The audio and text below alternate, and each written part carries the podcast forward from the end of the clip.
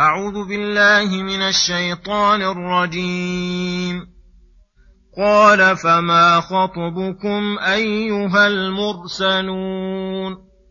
قالوا إنا أرسلنا إلى قوم مجرمين إلا آل لوط إنا لمنجوهم أجمعين إلا امرأته قدرنا إنها لمن الغابرين فلما جاء آل لوط المرسلون قال إنكم قوم منكرون قالوا بل جئناك بما كانوا فيه يمترون وأتيناك بالحق وإنا لصادقون فأسر بأهلك بقطع من الليل واتبع أدبارهم ولا يلتفت منكم أحد ولا يلتفت منكم أحد وامضوا حيث تؤمرون وقضينا إليه ذلك الأمر أن دابر هؤلاء مقطوع مصبحين وجاء أهل المدينة يستبشرون. قال إن هؤلاء ضيفي فلا تفضحون. واتقوا الله ولا تخزون. قالوا أولم ننهك عن العالمين. قال هؤلاء بناتي إن كنتم فاعلين لعمرك إنهم لفي سكرتهم يعمهون فأخذتهم الصيحة مشرقين فجعلنا عاليها سافلها وأمطرنا عليهم حجارة من سجيل. إن في ذلك لآيات للمتوسمين. وإنها لبسبيل مقيم. إن في ذلك لآية للمؤمنين وإن كان أصحاب الأيكة لظالمين فانتقمنا منهم وإنهما لبإمام مبين السلام عليكم ورحمة الله وبركاته. بسم الله الرحمن الرحيم. يقول الله سبحانه وتعالى قال فما خطبكم أيها المرسلون. لما بشروه بهذه البشارة في الآيات السابقة عرف أنهم مرسلون لأمر مهم. فقال سبحانه أي قال الخليل عليه السلام للملائكة فما خطبكم أيها المرسلون؟ أي ما شأنكم؟ ولأي شيء أرسلتم؟ قالوا إنا أرسلنا إلى قوم مجرمين أي كثر فسادهم.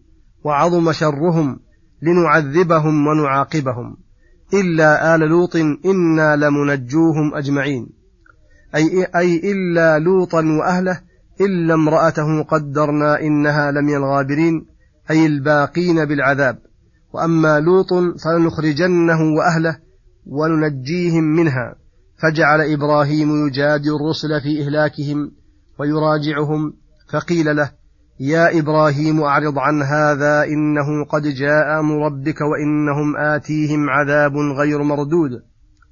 فذهبوا عنه.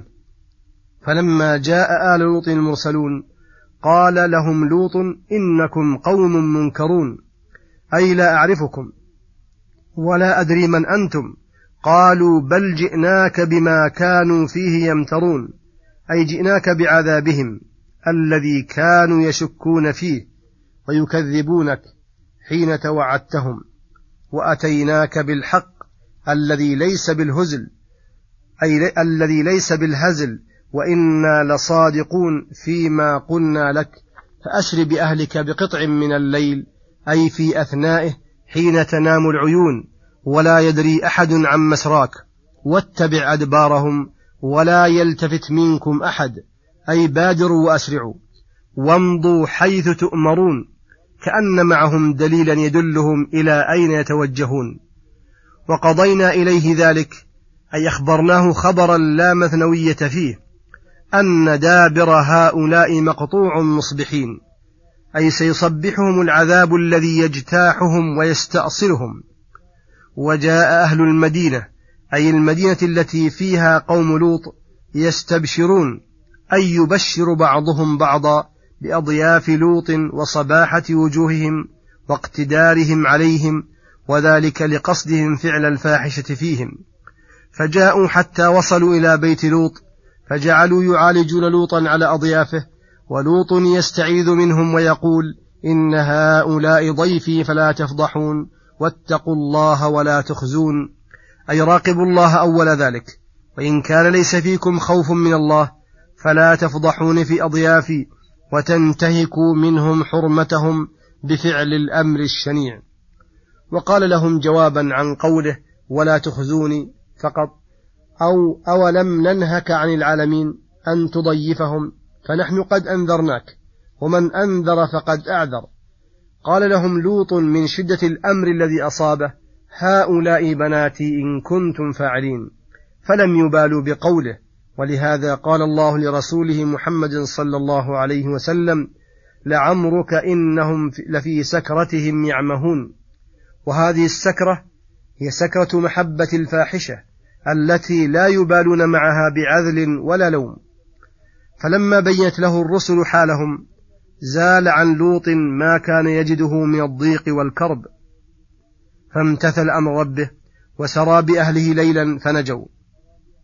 وأما أهل القرية فأخذتهم الصيحة مشرقين أي وقت شروق الشمس حيث كانت العقوبة عليهم أشد فجعلنا عاليها سافلها أي قلبنا أي قلبنا عليهم مدينتهم وأمطرنا عليهم حجارة من سجيل تتبع فيها من شذ من البلد إن في ذلك لآيات للمتوسمين أي المتأملين المتفكرين الذين لهم فكر وروية وفراسة يفهمون بها ما أريد بذلك من أن من تجرأ على معاصي الله خصوصا هذه الفاحشة العظيمة أن الله سيعاقبهم بأشنع العقوبات كما تجرأوا على أشنع السيئات.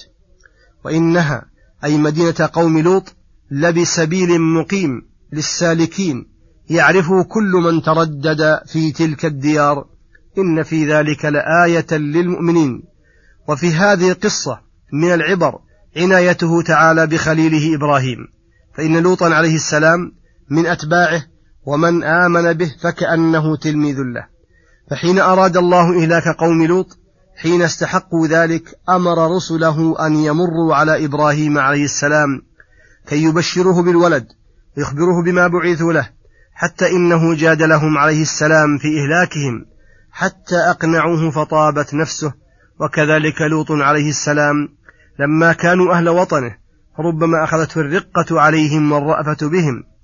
قدر الله من أسباب قدر الله من أسباب ما به يشتد غيظه وحنقه عليهم حتى استبطأ إهلاكهم لما قيل له إن موعدهم الصبح أليس الصبح بقريب؟ ومنها أن الله تعالى إذا أراد أن يهلك قرية زاد شرهم وطغيانهم فإذا انتهى أوقع بهم من العقوبات ما يستحقونه. وهؤلاء قوم قوم شعيب نعتهم الله وأضافه من الأيكة وهو البستان كثير الأشجار يذكر نعمته عليهم وأنهم ما قاموا بها بل جاءهم نبيهم شعيب فدعاهم إلى التوحيد وترك ظلم الناس في المكاييل والموازين وعالجهم على ذلك على أشد المعالجة. فاستمروا على ظلمهم في حق الخالق وفي حق الخلق ولهذا وصفهم هنا بالظلم فانتقمنا منهم فأخذهم عذاب يوم الظلة إنه كان عذاب يوم عظيم. وإنهما أي ديار قوم لوط وأصحاب الأيكة لبإمام مبين أي لبطريق واضح يمر بهم المسافرون كل وقت فيبين من آثارهم ما هو مشاهد بالأبصار فيعتبر بذلك أولو الألباب وصلى الله وسلم على نبينا محمد وعلى آله وصحبه أجمعين. وإلى الحلقة القادمة غدا إن شاء الله. والسلام عليكم ورحمة الله وبركاته.